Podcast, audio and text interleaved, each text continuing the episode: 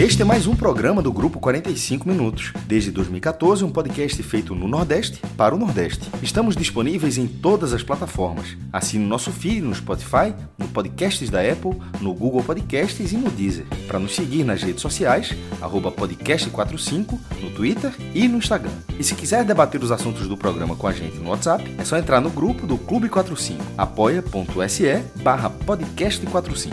Muito obrigado pela escolha e pela confiança.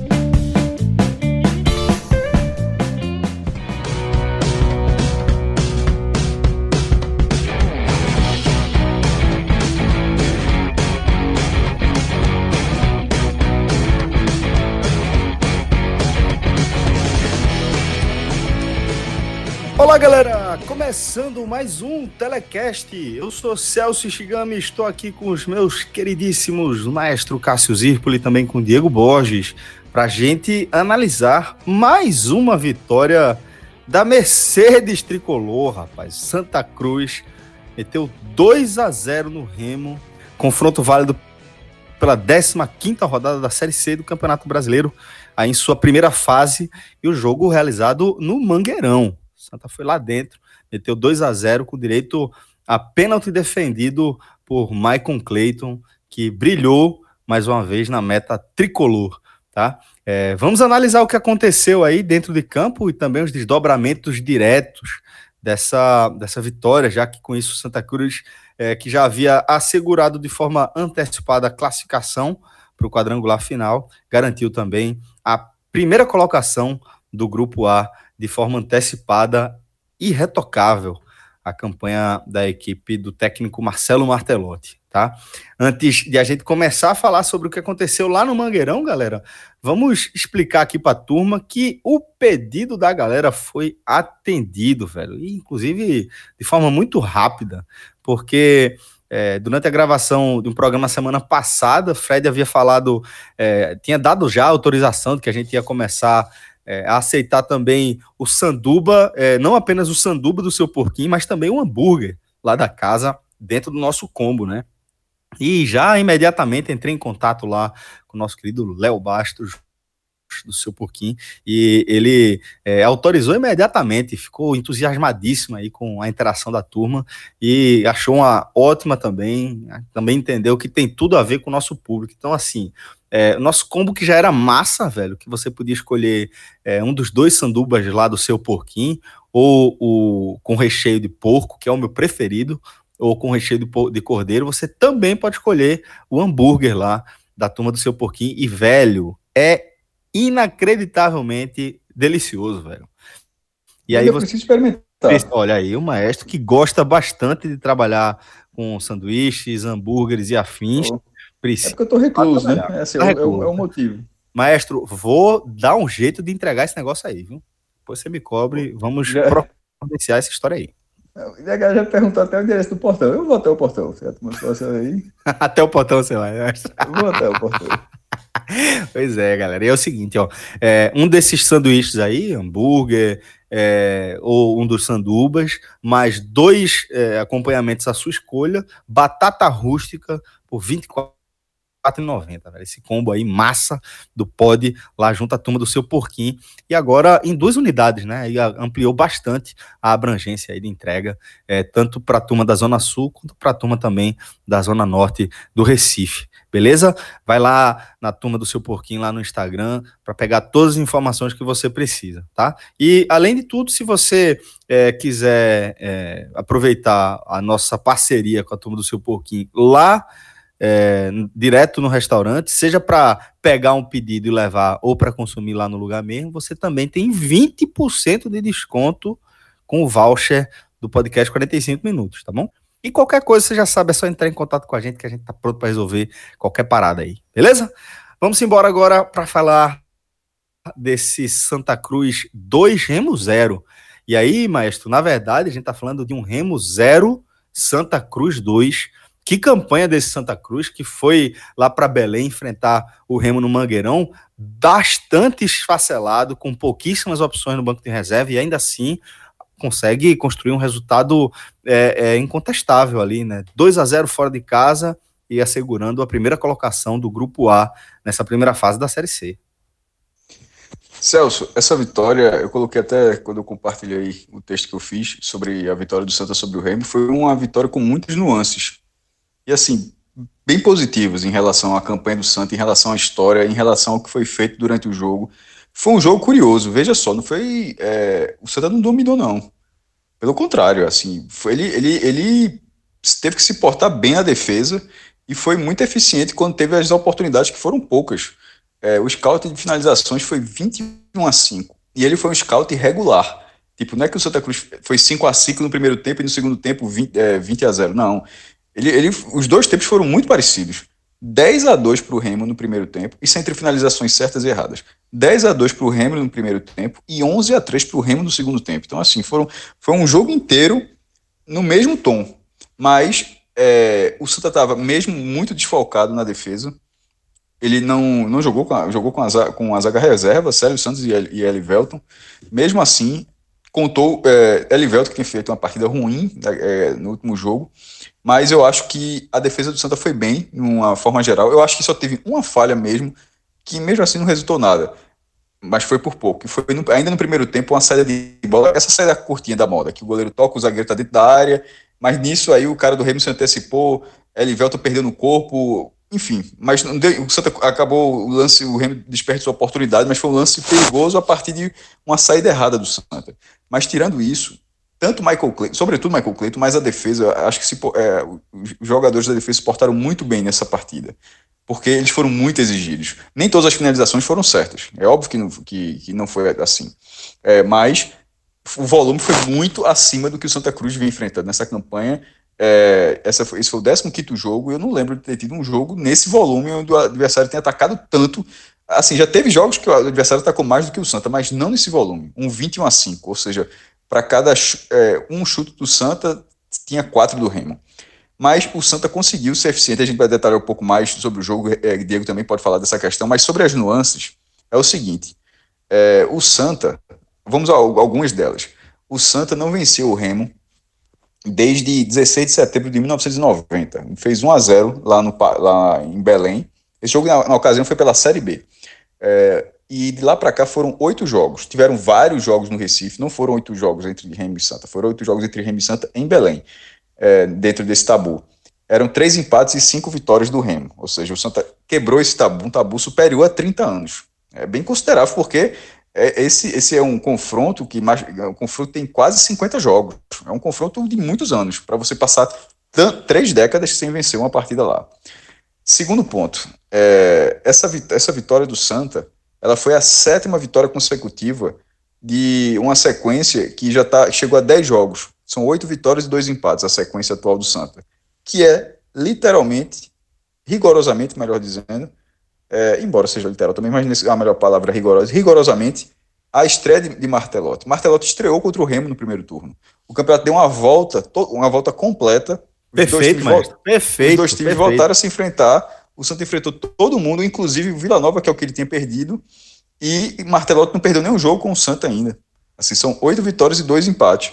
E nessa, e nesse, nessa sequência, nessa, é, nessa sequência invicta, foi o que você falou no começo, o Santa assegurou e assegurou a liderança. Eu fiz até questão de fazer uma brincadeira no texto, que é assim, né? Porque muitas vezes fala, ah, ele confirmou a classificação. Não, não, não. A gente está dizendo que o Santa confirmou a liderança de forma antecipada. Isso é muito curioso.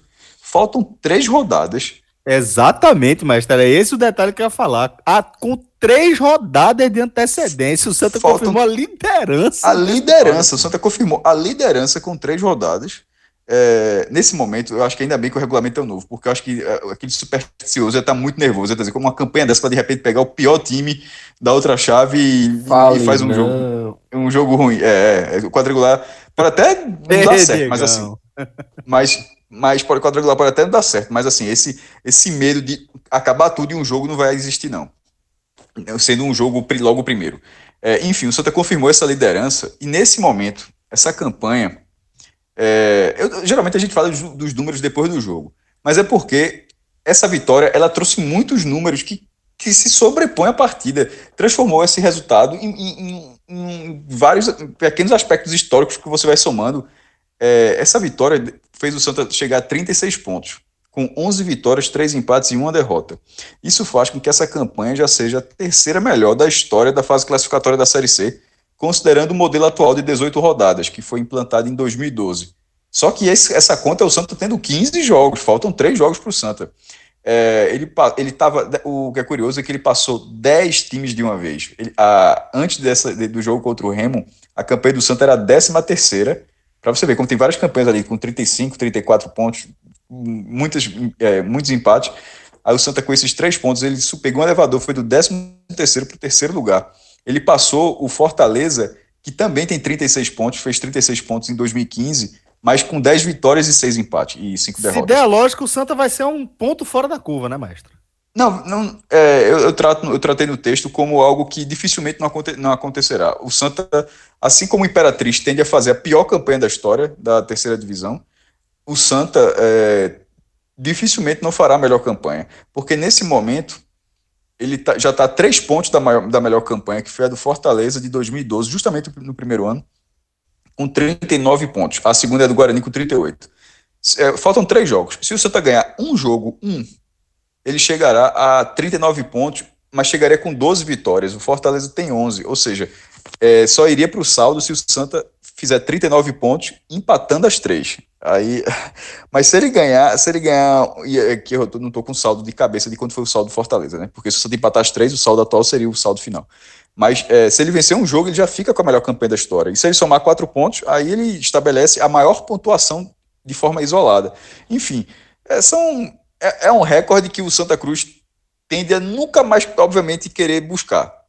Assim, que quer sair da Série C, pelo amor de Deus, já passou uma vez, já está na, já tá na segunda, já está já tá tendo outra passagem e nunca mais voltar. Mas nesse momento é o que ele está disputando. E nunca ele está disputando, ele está fazendo uma campanha assim, irretocável é, a, sequ a, sequência, esse jogo, esse jogo contra o Remo, ele foi um pouco fora da curva em relação ao desempenho. O, o Remo foi superior ao Santa Cruz. É, teve pênalti que Michael Clayton defendeu de forma espetacular e no rebote pega do outro lado. Ele pegou o pênalti e o rebote de Felipe Jadós, que estava estreando no Remo, e não foi no mesmo lado, não. O G2 bateu no lado direito, Michael Clayton, e no rebote que volta para G2, ele chuta mais ou menos do meio do gol, já para o lado esquerdo. Michael Clayton, no, no reflexo, já se levanta e defende do outro lado. Foi estupenda, é, é, foi estupendo esse lance. Então, assim, de uma forma geral, o Remo atacou muito, exigiu muito do Santa, que se portou bem na defesa, mas sofreu um bocado. Mas essa, essa foi uma partida, nesse aspecto específico, fora da curva.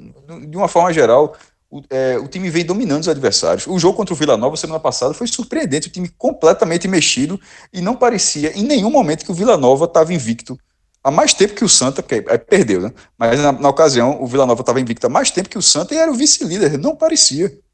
Não parecia. O, o jogo foi muito tranquilo para o Santa.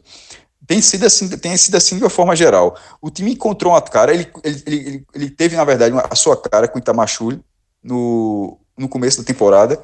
Era um time mais defensivo, era um time mais defensivo que busca, ele estava buscando ainda um ajuste para o time ser mais eficiente no, no contra-ataque, para ser um time com maior volume ofensivo, com mais é, com mais opções ofensivas, com um repertório melhor. Acabou não acontecendo, mas não foi por isso que ele saiu. Ele saiu por, outro, por, por, outra, outra questão. É, e isso não estava. Isso era algo, era uma lacuna que ele poderia, inclusive, corrigir. Não é que ele não fosse corrigir, não. Ele saiu, não saiu, tanto é que ele não saiu por esse motivo. E quando chegou Martelotti, já até tenho falado isso aqui outra vez, cabia Martelotti, primeiro, não desarrumar o ponto principal do ex-treinador, que era o sistema defensivo algo que Martelotti na, na, carreira dele de uma forma geral ele, ele, enfrenta ele tem problemas históricos em times dessa em, em vários, nos vários times já, já dirigiu Náutico Santa Esporte no mesmo ano inclusive os três é um recorde. Ele foi treinador acho em 2013 do Náutico do Santa Cruz e do Esporte. E pela ordem na verdade foi Santa Esporte e Náutico. É, e eles nunca ele sempre ele sempre teve assim problemas assim em alguns times na questão da defesa. Então era, o primeiro ponto era não desarrumar isso. Na, é, no momento em que ele não desarrumou isso ele iria justamente para o ponto alto dele como treinador, que é justamente é, uma organização ofensiva. Ou seja, ele pegou um time que já estava bem organizado defensivamente e, aos poucos, agora com, com 10 partidas, deu uma volta, com, uma volta completa no turno, ele foi colocando a cara dele. Ele foi, ele foi, foi começando a rodar o time. É, não foi, eu não estou dizendo isso porque que, que, foi o que aconteceu em Belém do Paraná. Não acho que foi, não. Estou falando agora de uma análise geral do time. Estou dizendo que o Martelotti conseguiu colocar a cara dele também no time. Ele manteve o de melhor do trabalho anterior e foi começando a colocar a cara dele, e isso resultou num Santa Cruz no melhor Santa Cruz dessa temporada. Um Santa Cruz seguro defensivamente e que começa, é, começa não, que, e que vem tendo um bom desempenho ofensivo. Aí a gente tem, sempre tem aquela dúvida em relação aos times do grupo B. É, porque a gente não vem acompanhando, já aconteceu outras fases. A própria Dazon só, tra só transmite basicamente o grupo A, porque os times de massa no grupo A são times sem tanto apelo, de torcida pelo menos, no grupo B.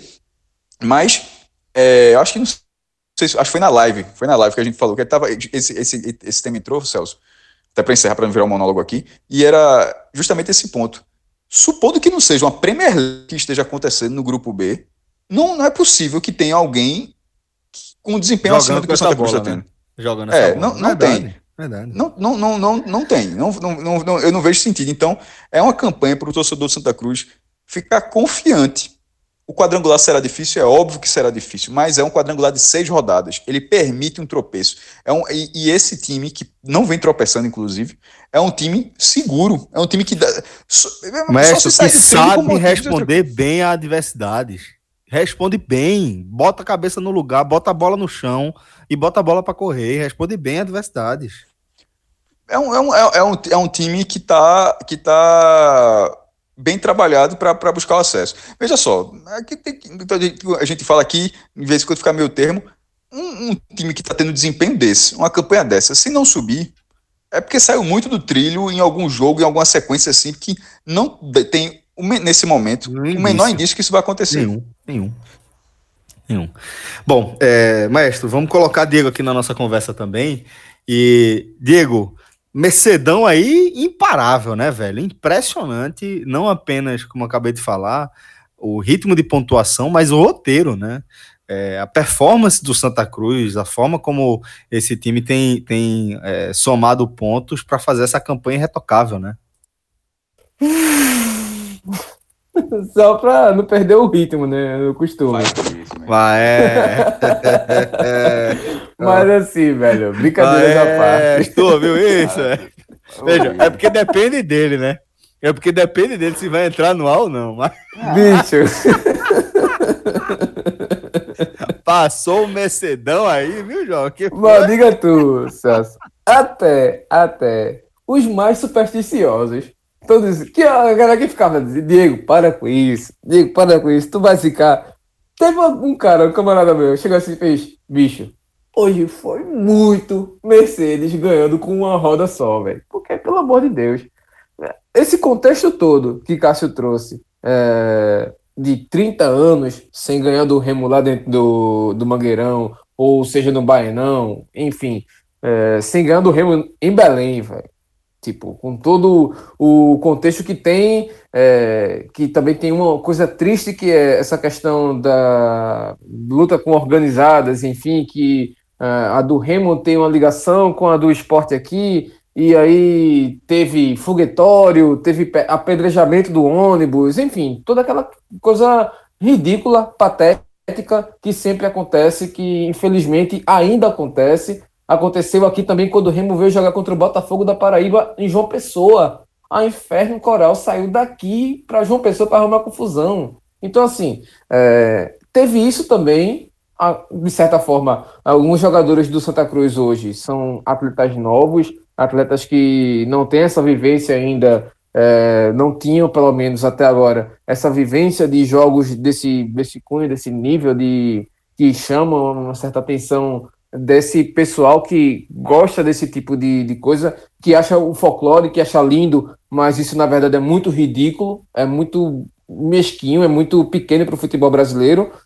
E mesmo assim, é, 11 desfalques, é um time inteiro de desfalques, entre jogadores com Covid, entre jogadores suspensos, entre jogadores com questão física abaixo, e mesmo assim, mesmo assim, contra um time que estava nos últimos sete jogos com o Paulo Bonamigo, que é o novo técnico que assumiu, é, vinha de cinco vitórias, uma derrota e um empate, um ótimo recorte, ótimo recorte do Remo, não é demérito nenhum do Remo, mas assim, o Santa Cruz consegue vencer essas adversidades, é como você falou, Celso, e Camila já tinha destacado também no último telecast, e foi também uma das tônicas da matéria dela no NE45, que eu recomendo que as pessoas que estão ouvindo esse telecast também vão ler lá a análise que ela faz do jogo. É uma análise muito objetiva, mas que traz também uma visão bem assim, é clara do que de fato foi o jogo também.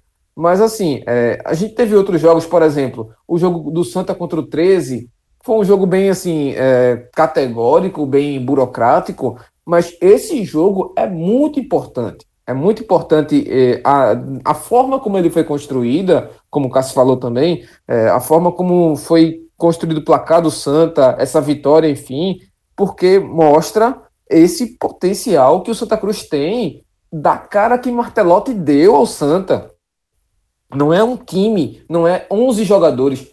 O Martelotti conseguiu fazer com que um elenco que é limitado, não é um elenco que tem peça de reposição, peças pelo menos no plural, não é um elenco que se sai um jogador você tem dois ou três para suprir, ou se você tem um jogador que cai um pouco de rendimento já tem dois ou três no banco querendo essa vaga, colocando, por exemplo, como eu, dá para se ver no Bahia, Bahia tem algumas lacunas abertas, mas tem essa situação no Bahia, tem o Rossi que geralmente é no banco, mas enfim, o Santa tem um elenco enxuto, pobre, de, de certa forma, de peças. Isso ficou muito claro nesse jogo de hoje, principalmente no segundo tempo, quando o, o Bileu se machuca, finalzinho do primeiro tempo, e Martelotti acaba tendo que escolher Jeremias para entrar, e Jeremias entra, entra perdido no jogo, de certa forma, não achou a função dele, e quem faz a lateral direita, que vinha até então já com Bileu, Assim, claro, né? Bilhou já fez essa lateral direita com o Santa na Série B, em que subiu, enfim, em várias situações com o Martelotti. O Martelotti conhece bem, sabe utilizar ele, mas o cara é volante, o cara não é lateral direito. E quem assume é Leonan, o perdão, Lourenço, que é lateral, que é ponta, que veio do Havaí como ponta. Certo que ele fez essa função no Havaí algumas vezes, mas mesmo assim o cara é ponta e deixou buracos. Como do outro lado, na esquerda, aí sim, entre o Leonan, também deixava buracos. O Santa Cruz é, deu ao Remo, como o Cássio falou aqui, o scout de finalizações. Foram 12 finalizações do Remo no primeiro tempo. Contra, deixa só confirmar aqui, 10 finalizações, perdão, do Remo no primeiro tempo, contra duas do Santa. Só duas do Santa. E mesmo assim não foram é, finalizações no gol o goleiro do Remo não fez uma defesa, o Vinícius, praticamente no primeiro tempo. E mesmo assim, o Santa teve o controle dos 10 primeiros minutos, tá tabelando a bola, segurando, jogadores fazendo a rodagem, Leonan muito agudo, aparecendo, tentando tabelar com o Jaderson. Deu certo aquela tabelinha com ele na ponta esquerda ali, aguda, mas é um cara que deixa muito buraco lá atrás. E aí é aquela questão. Por mais que Peri seja cara limitado, mas Peri não deixa, pelo menos não estava deixando nos dois últimos jogos. Não é claro que Peri seja um santo, não vou colocar Peri aqui no altar. Mas Peri, pelo menos, tem um mínimo de equilíbrio de alguma forma que Martelotti enxerga. Eu prefiro Leonan, prefiro, que é um gosto pessoal. Mas hoje eu entendi o porquê que Martelotti prefere Peri. Entendi, porque Leonan deixa mesmo muito espaço. E o Santa com uma avenida na esquerda e o Remo sempre atacando por ali, e uma avenida na, na direita, era prato, era pato morto praticamente no jogo. Mas aí vem né, aquela questão que Fred sempre fala nos telecasts, que resultado chama resultado. Que quem está ganhando tem sempre uma tendência de ter uma sequência. E nessa o Santa Cruz chega ao seu sétimo jogo consecutivo vencendo. A gente volta para 2019, como terminou aquele, aquele, aquela fase classificatória, perdendo o clássico para o Náutico, vexatório, sem apresentar nada para o Náutico. Todo mundo olhava para 2020 e o que é que vai vir pela frente? Ninguém tinha a menor expectativa boa para o Santa Cruz 2020 e o Santa faz essa campanha extraordinária. Extraordinária. Não é demagogia aqui, é extraordinária. 38 jogos, 23 vitórias, 11 empates, 4 derrotas. E assim, é, hoje, essa de hoje foi T1000. A gente falou, eu até trouxe essa analogia no último jogo, mas hoje foi T1000. Porque quando o Remo tava. Maestro, tá vendo aí, mestre?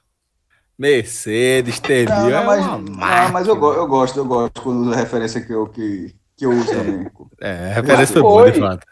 Bicho, o Remo tava muito melhor no jogo. O jogo tava todinho pro Só Remo. quero, fazer, só quero fazer um único, um, Pois é. observação aqui. Pode dar. É, já viu o filme até o fim, né, Diego? Não, não, não é isso, não era dentro do filme, não.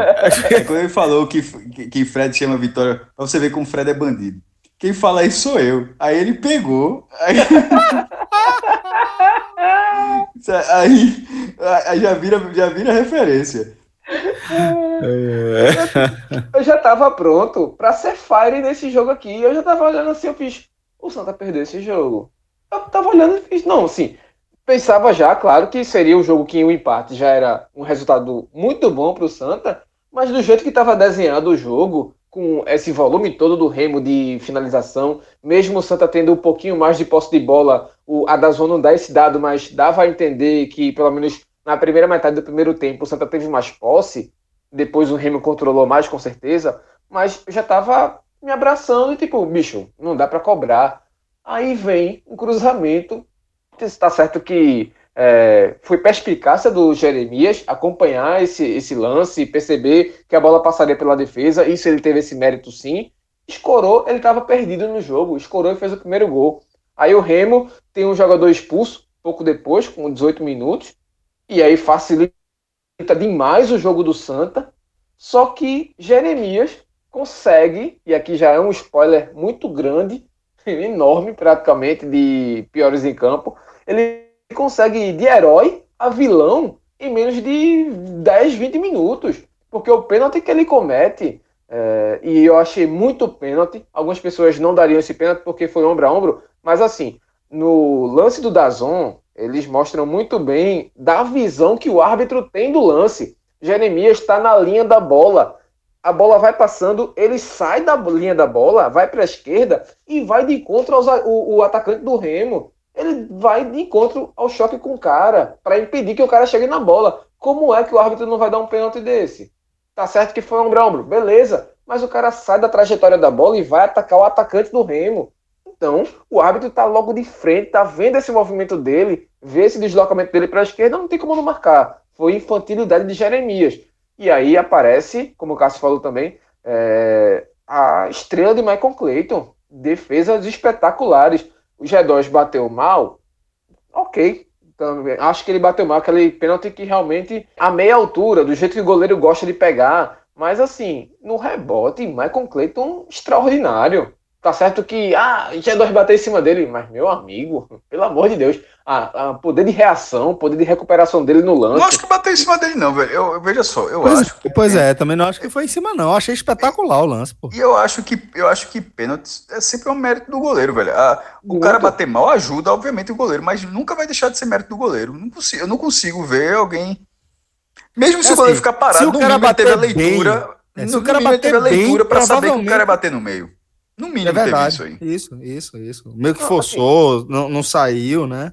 O rebote, né? Assim, o chute do G2 vai na direção de que o Michael tá voltando no rebote. Mas assim, é muita reação, é muito poder de reação que o Michael mostrou. E aí, assim, é, lembrando mais uma vez, porque parece até que vai passando despercebido isso, mas é o primeiro ano de Michael Clayton como um atleta de profissional. É o primeiro ano dele como profissional e como goleiro titular.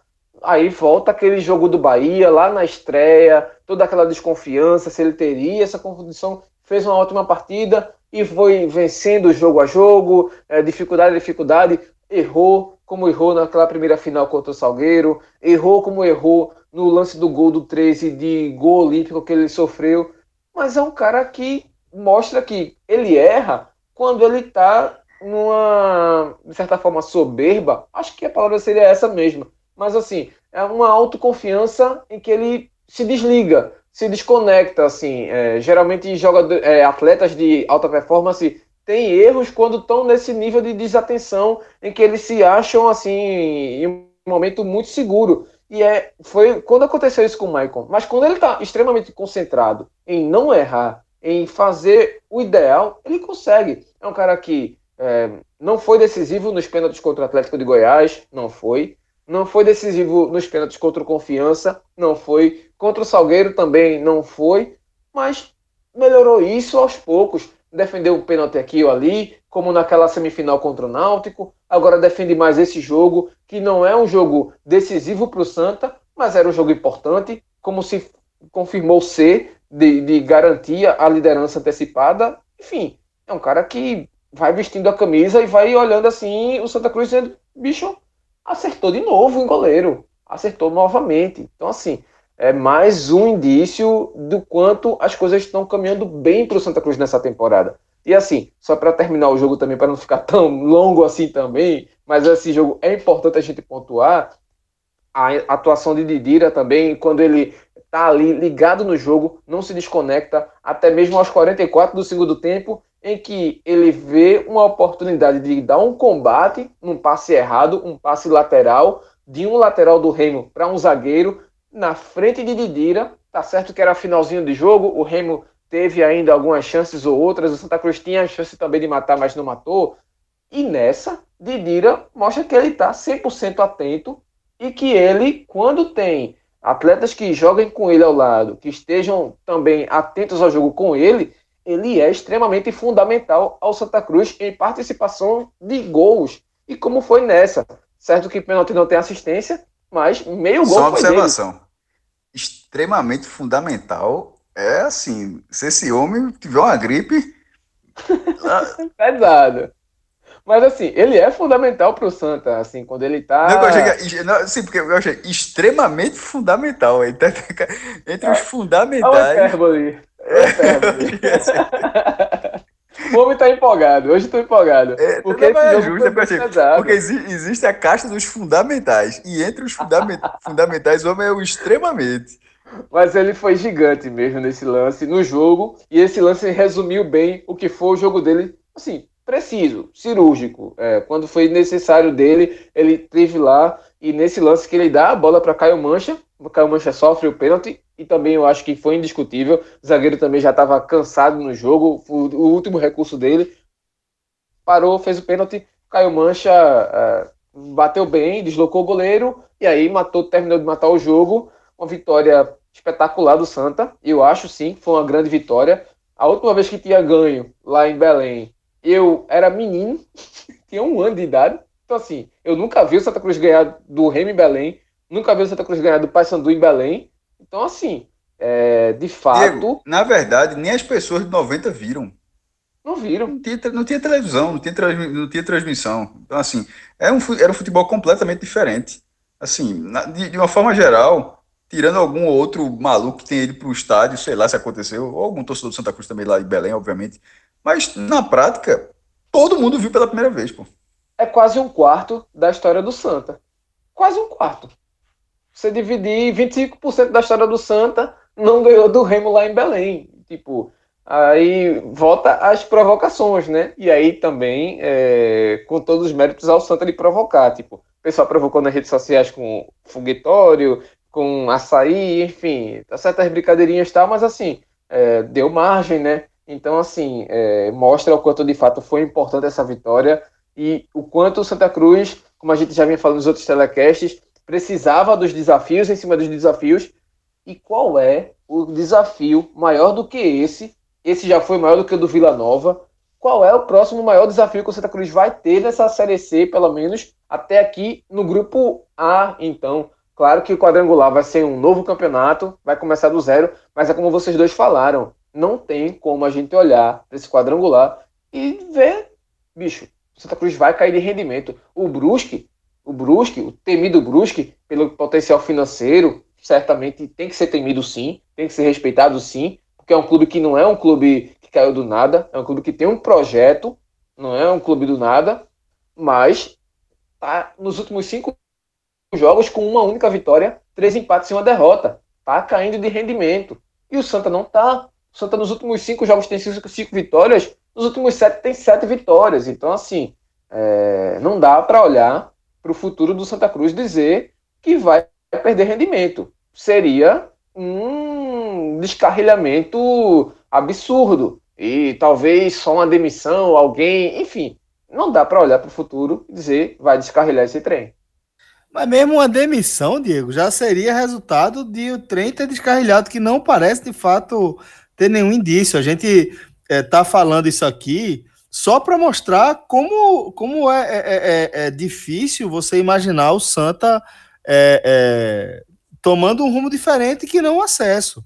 Na prática, é isso que a gente está querendo dizer. A gente meio que fica escolhendo as palavras, por, sei lá, por tabu mesmo, ou o que quer que seja, mas pelo que a gente está acompanhando, da, não apenas do aproveitamento, né, mas da performance do Santa, é, como eu estou dizendo, o roteiro, né, o, o, jeito como vence, não está vencendo é, baba, né, tá vencendo um jogo duríssimo, velho, tá, tá vencendo quebrando tabu, né, é, é, e quebrando tabu em adversidade assim, de estar tá com o time esfacelado. É disso que a gente está falando, que é, não é que a gente ache ou a gente pense que pode ser factível que o Santa eventualmente saia dos trilhos. Não é isso. É que só o Santa saindo dos trilhos para esse acesso não vir, é, tendo em vista aí o que o futebol que o Santa está mostrando é, e a quantidade de pontos que ele está conseguindo fazer, né? Celso, Vamos... só, só para finalizar aqui. Dos últimos 23 jogos do Santa Cruz, 23 jogos, o Santa tem uma derrota. Pois uma é. derrota. E para o Vila Nova lá fora. Pelo amor de Deus. Pois é, exatamente.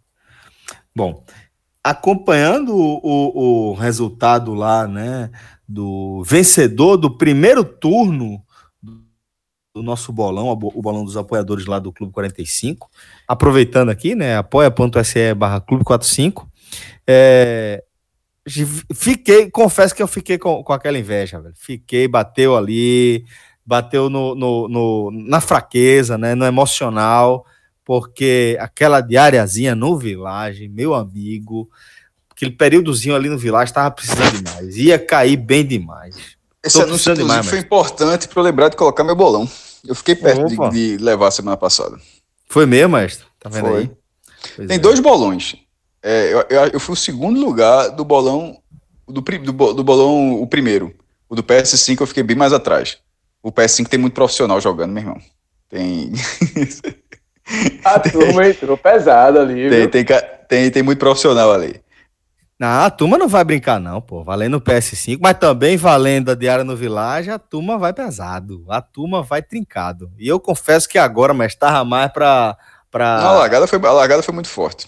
Foi forte, foi forte. E, e realmente bateu, bateu forte também, viu? Eu tava querendo demais aproveitar um, uma temporada ali no Village para recarregar as baterias, para vir com força total, e é isso que inclusive a gente sugere para os nossos ouvintes, né, velho? Que você tiver a oportunidade, dê uma olhadinha no, no site do Village, vira e mexe, você vai encontrar preços promocionais e o nosso código lá é cumulativo, né? Podcast 45. Depois que você escolher as suas reservas lá, você definir o período que você vai ficar, tipo de acomodação você vai querer, coloca lá nosso código podcast45, você vai tomar um susto, velho. É um desconto bem significativo e que realmente acaba fazendo a diferença, acaba pesando na hora de você definir onde é que você vai escolher para passar aí um, um, período de felicidade ao lado das pessoas que você ama, tá bom? vilageportodegalinhas.com.br nosso código você já sabe, é o podcast 4-5. Mestre, já fica por aqui para a gente é, seguir analisando esse jogo a partir dos destaques agora. É, e eu queria também que, se possível, você começasse é, com sua visão sobre Michael Clayton, né? A partida que ele fez, se é suficiente para assegurar o topo do pódio aí. Foi o melhor da partida. E não é só por causa do pênalti, não. É, depois, logo depois do pênalti tem um lance uma descida pela esquerda, ele sai meio que de joelho e defende um jogador entrando sozinho no Remo. Foi uma partida muito boa. Ah, é o que eu falei, eu, eu, apontei um vacilo, se teve outro, ó, 90 minutos passou batido por mim, mas eu apontei um vacilo durante a partida, ainda assim um vacilo tático de uma saída de jogo, não foi é, o trabalho clássico do goleiro, porque você trabalha o goleiro também, mas o trabalho clássico do goleiro, debaixo da trave, defesa, é, reflexo, tá, aí ele foi, foi muito bem. E é como, e é como o Diego falou, assim, nessa temporada inteira, esse, isso não é não é a casa do Michael Clayton, é um, é um é uma possivelmente a maior revelação do Pernambuco essa temporada. da, dos jogadores que saíram da base de Pernambuco. É, tem, tem jogadores que, que subiram bem, mas que já estavam já jogando é, antes. Por exemplo, Adriel está fazendo um grande ano na defesa, nesse, pelo menos no Campeonato Brasileiro, mas ele já tem uns dois anos como profissional. Michael Clayton surgiu esse ano. Tipo, um jogador da base desse ano, eu acho que ele é, é a revelação de Pernambuco nessa temporada. E é uma revelação num nível alto. Porque de vez em quando também que negócio é, tem, aconteceu, infelizmente, de ter ao longo nos últimos anos revelações com um sarrafo mais baixo, ou seja, é a revelação porque tinha que alguém ser. Como também Pernambucano tinha, né? o craque do Pernambucano, e nem sempre era o craque, porque o acabava sendo um pouco ruim, mas nesse caso é uma revelação de nível técnico alto. É, e ano passado, o Santa, essa é a segunda vez que o Santa encontra um goleiro no nível alto de forma, entre aspas, inesperada.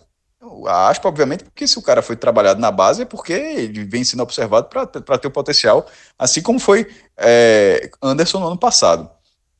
Só que Anderson não ia ser o titular.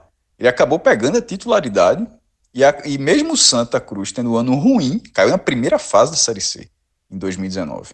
E ainda assim, o desempenho do goleiro, não, do, não dele do time, porque o do time foi ruim, mas o desempenho do goleiro o levou a, a ser convocado uma vez para a seleção olímpica. E eu, eu acho uma das maiores sacanagens que eu já vi de seleção nos últimos tempos. No blog eu sempre coloco o critério de, pra, pra no, no, meu levantamento, a, a, convocação é só quando o cara estava no clube. É óbvio que Anderson foi convocado por tudo que ele fez no Santa Cruz. Mas ele só foi convocado quando ele chegou no Atlético Paranaense. Assim, foi uma coincidência muito grande. Acho que uma e, semana depois, Cássio. É, é, assim. Se tivesse sido um, uma semana antes, ele teria sido. Teria, sai a lista lá. É, o treinador da seleção brasileira convocando Anderson, Santa Cruz. Não foi. foi. O cara foi convocado sem fazer nenhum jogo no Atlético Paranaense. Zero, nenhuma partida. E, e nem era pro profissional, ele foi jogar o Sub-23 do Atlético. Então, assim, e para o Santa Cruz teria sido muito importante, para você ver como essas pequenas. Como, o que causa um pouco de raiva disso, é porque para o Santa aquilo teria sido muito importante depois de muitos anos, que são quase duas décadas, o Santa teria colocado um jogador na seleção brasileira, mesmo é, no caso de base, mas a seleção, querendo ou não, a seleção olímpica é a, a última categoria de base. Tirando a, a, profissional, é a seleção mais nobre que tem. Então, e não foi. Aí o Santa Cruz perdeu o goleiro, e para esse ano, Michael Clayton não era o goleiro. Aí ele começa na mesma situação, o Santa Cruz com dificuldade para encontrar o goleiro, quem, quem começa não vai bem, e o, o cara desponta numa velocidade, assim como foi Anderson. Anderson despontou de forma muito rápida. Ele, e, e, no caso de Anderson, muita gente dizia: o goleiro reserva é bom, o goleiro reserva é bom. Eu não acompanhava o treino dessa forma, não sabia, mas eu, eu, eu via muitas essas, essas, essas recomendações. O goleiro reserva é bom, mas o titular tem mais nome e tal. Quando o reserva pegou o lugar, não saiu mais. No caso de Michael Clayton, esse já era um pouco difícil, porque como ele vinha da base, então já, já o acesso aos treinos era uma coisa menor. Mas quando ele pegou a oportunidade, foi assim, de forma muito intensa também, como foi antes. São dois anos seguidos com cenários bem parecidos né, nessa questão do camisão. E assim, sorte, né? Porque é difícil encontrar oposição e você meio, meio encostar dentro do seu próprio elenco, o goleiro tá lá. Aí Michael Clayton foi o destaque do Pernambucano, foi bem em vários jogos com desafio técnico acima do, do, do Santos. O Santos nesse ano está na Série C, mas jogou jogos de primeira divisão várias vezes. Bahia, Atlético Goianiense, é, Fortaleza, Esporte. Assim, teve, teve jogos de, de primeira divisão, jogos de, de, de, contra times da segunda divisão, foi, foi testado. E nesse momento, é, ele vem desempenhando um papel que, inclusive, de, de dar uma sinalização de saúde financeira para o Santa, porque, assim, tendo um contrato bem amarrado, é, um, é, é, difícil que ele, que ele não venha despertando interesse. É um, é um cara de muito reflexo que precisa trabalhar algum, algumas características. A saída do gol, como, como o Diego lembrou, do gol olímpico, acho que foi uma falha de posicionamento dele de uma, um, e, e, sobretudo, de reação, uma bola cruzada na do escanteio. É, a saída de jogo, mas aí é mais os treinadores usando isso. Então, se muitos treinadores estão usando isso, ele, precisa, ele, vai, ele precisará se adaptar rapidamente. Mas isso, é, mas a, o reflexo, que aí é uma característica do cara. O cara tem ou não tem? Você, você não diz. Você, porra, o cara cara nasce com isso, o cara nasce com essa aptidão. Tem coisas que você pode treinar para melhorar e outras você simplesmente nasce dessa, dessa forma. Que é, e, e isso ele tem. Então ele tende a ser um goleiro de, com um bom mercado para o Santa, mas enquanto ele está nesse momento no Santa defendendo para o Santa, é muito bom ter um goleiro desse, porque é óbvio que não é um padrão na terceira divisão. É óbvio que poucos times da terceira divisão têm um goleiro de um nível nesse momento, de, de um nível próximo a esse nesse momento. Eu estou dizendo isso porque no, do grupo A não tem. Mas eu estou falando isso porque eu não conheço tanto do, os do grupo B, mas no grupo A não tem. Então o Santa Cruz está muito bem servido e ele foi sim o, o melhor dessa partida em Belém. Ah, mas eu também destaco Célio e André. Eu, eu, eu boto Elivelton em menção, em menção honrosa. É, porque ele tinha ido muito mal. Eu fiz uma crítica dura no último jogo. E, e eu, você costuma dizer que o justo é o, é o óbvio, né? O justo é o justo. Essa partida onde teve um, onde teve um esforço muito grande com a, uma, um, um time completamente remontado na defesa. Eu acho que ele que tanto ele quanto o Célio, os dois zagueiros tiveram uma participação muito boa, que inclusive para ajudar Michael Cleiton, senão seria um bombardeio infinito. Mas assim, eles, eles tiveram uma participação é, bem decisiva para esse jogo também. Diegão, é, você já elogiou bastante é, o, o, a atuação de Michael Clayton, né? Como um todo, na verdade, o trabalho de Michael Clayton aí. Mas queria a sua análise especificamente aí sobre o jogo dessa noite contra o Remo.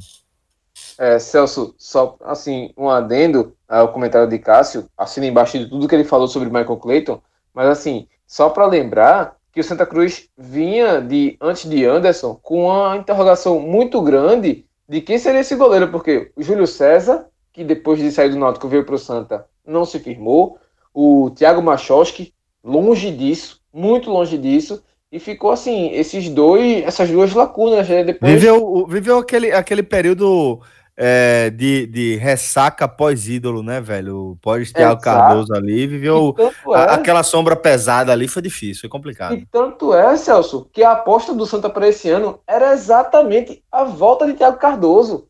Parece até que, assim, por esse ano ter toda essa questão da pandemia, faz um pouco ficar mais distante do começo da temporada, mas Thiago Cardoso era para ser esse nome. E assim, também com uma interrogação muito grande porque ele passou pelo Botafogo do, de, de Ribeirão Preto, também com interrogação. O Botafogo subiu de divisão da C para B, mas Thiago Cardoso não foi o expoente que ele foi no Santa Cruz. Mas acreditava-se que no Santa ele poderia resgatar, mas assim, era uma interrogação tão grande que até o Thiago Cardoso tinha dele mesmo. Tanto é que ele decidiu se aposentar antes mesmo do que ele esperava que acreditava seguir. E Michael chega recebe essa camisa, veste, já no primeiro jogo contra o Bahia, faz uma partida quase impecável, na estreia dele como profissional, contra o maior orçamento do Nordeste da história, e o cara faz um ótimo jogo. E assim, o ano todo foi provando em cima de provação, provação em cima de provação, errou, falhou, mas vai se provando cada vez mais. E assim, só para não chover mais no molhado, ele é sim o cara que ganha assim, que esse destaque de melhor da partida, não só pelo pênalti, mas teve defesa importante de cabeça ainda no começo do primeiro tempo, do segundo tempo, teve também no primeiro tempo, enfim, foi um cara impecável durante todo o jogo, mas assim como o Cássio destacou outros nomes, eu também vou destacar outros, mas também faço menção honrosa a Elivelton e Célio, que fizeram uma boa partida também, mas eu queria destacar Bileu, fez um bom jogo, um jogo seguro, e o quanto o Santa Cruz caiu de rendimento depois que ele saiu de jogo, e Didira. Eu coloco esses dois nomes aqui também, mais uma vez. Não que o Santa Cruz tenha feito uma partida excepcional, mas assim, como foi a partida como o Ferroviário, em que o Ferroviário foi melhor, e o Santa Cruz matou com 3 a 0 hoje também foi muito nesse estilo de jogo, em que o Santa Cruz matou quando teve as oportunidades. Cinco finalizações, dois gols. Não lembro quantas finalizações teve contra o Ferroviário, mas também foi abaixo do adversário e mesmo assim foi eficaz e por isso que eu boto esses dois também nesses melhores em campo. E entre os piores da partida, Diego, já tá por aqui, já tá com o microfone aberto, já responde se tem algum destaque negativo do jogo. Ah, tem, tem sim, tem sim. É, e eu vou começar de baixo para cima. Tipo, eu vou disputar aqui dois nomes. O primeiro, Leonan. O Leonan, não do meio para frente. O Leonan do meio para trás. É um cara que tem uma deficiência muito grande nessa parte defensiva dele. Leonan hoje levou bola nas pernas. Bola nas pernas. Tipo, ah, beleza, acontece, é de jogo. Mas não foi uma vez só. Foi quase duas vezes no, no segundo tempo também teve uma, uma situação desse jeito. E é um cara que deixa muito buraco e a ponto de justificar, de alguma forma, ele ser reserva de Peri. Tipo, Peri é muito fraco tecnicamente Mas você vê essa partida de Leonan hoje, você faz, porra, Peri não tá tão ruim assim não, velho. Porque realmente Leonan tem muita deficiência na defesa. E é como o Cássio falou do Martelotti, não perder o que o Santa Cruz tinha com o Itamachule, que era essa segurança defensiva. E o Martelotti não pode perder isso, porque a partir do momento que ele perde isso, o Santa Cruz desequilibra, como vinha desequilibrando nos primeiros jogos, e depois ele teve uma, uma segurança com isso. E essa segurança talvez tenha sido Peri, que mesmo reforçando aqui de novo, o quanto o Peri é fraco tecnicamente, mas ele está dando essa segurança a Martelotti. Então, se o técnico sente isso, eu, de certa forma, vai ser teimosia ou não dele, mas está dando certo, velho. São sete vitórias, enfim. Leão não só veio ser titular agora porque Peri estava suspenso terceiro cartão amarelo. Mas nos últimos quatro jogos, Peri era o titular e no último, inclusive, Leonan nem entrou em campo. Ele estava entrando sempre substituindo Peri, mas porque Peri cansava. E o principal, acho que o mais danoso, é Jeremias. Ah, mas fez o gol. Bicho, o pênalti que Jeremias comete é muito infantil. Um jogo desse, num quinto jogo, por exemplo, do quadrangular, o cara cometeu um pênalti desse. É muito pesado para o clube. É muito. Assim. Falta até palavra para descrever, porque é, é um erro muito grande de um jogador profissional.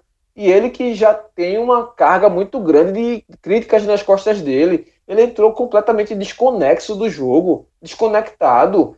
Tanto é que eu estava é, comentando o jogo hoje na Rádio Transamérica, vinha falando que assim, o Martelotti botou o Jeremias, mas ele precisa tirar o Jeremias, porque ele precisava de uma cobertura para os laterais. Leonan e Lourenço estavam dando muito espaço, precisava de um volante, mas não tinha volante no banco. Então, assim, é, precisava dessa cobertura, não tinha. Ele acabou deixando Jeremias. Ele substituiu, depois tirou o Jaderson e colocou o Negueba, também ineficaz. E Jaderson é um jogador que tem uma, é, uma ofensividade, é um cara que tem uma velocidade, consegue dar um drible, mas também cansou no jogo. Mas quem era para sair não era Jaderson, era Jeremias. Jeremias estava desconexo do jogo. O único lance que Jeremias apareceu no jogo foi o gol. Mérito dele? Mérito dele. Mas o demérito dele de cometer aquele pênalti infantil, extremamente infantil, foi muito maior do que o mérito dele ter aproveitado aquele cruzamento. Então por isso que eu boto ele aqui na primeira posição dos negativos. Sobre Leonan, a, a, a visão de Diego foi o, foi o clássico melhor que está no banco. Porque se Peri jogar semana que vem, a, a, a conversa sobre Peri vai ser rigorosamente a mesma coisa. Ou seja, na verdade, o Santa Cruz tem. É, ainda não ganhou essa posição. Eu, eu acho assim que é, é, óbvio que o time tem deficiências técnicas. Não é, ele está muito bem na terceira divisão diante dos adversários, mas isso não significa que o Santa Cruz não tenha lacunas dentro do seu time. É óbvio que tem, uma de, e uma delas está na lateral esquerda. No caso de Jeremias, eu, eu, eu não acho que o erro do pênalti se sobrepõe ao gol, não. É, eu acho que foi grave, mas eu acho que se sobrepõe, não, porque o jogo, é, é, o gol, ele deu uma dinâmica completamente diferente ao que era a partida. A partida era uma partida de gol iminente do Remo porque o Santa Cruz não conseguia reagir, ou seja, era o gol iminente contra um time que não vinha chutando. Então, de repente, o, o gol, o gol de, de, de, Jeremias, na verdade, tem um peso enorme. O que tem um peso menor é, é justamente o de Caio Mancha, que é os 45, quando o jogo já não tinha mais nada acontecendo. Então, eu acho, eu, assim, eu concordo com a visão do pênalti de Jeremias, eu acho que ele, ele, ele falhou muito nesse lance, mas isso eu não consigo achar que sobrepo, é, sobrepôs, se, que isso se sobrepõe a, ao gol que ele fez escorando um cruzamento da, da esquerda. É, quem, qual foi outro jogador que tu citou, Diego? Desculpa. Foi Leonan, Jeremias e. Só fiquei nesses dois. Nesses dois? Então eu vou fechar contigo. Não vou inventar, vou inventar a roda aqui, não.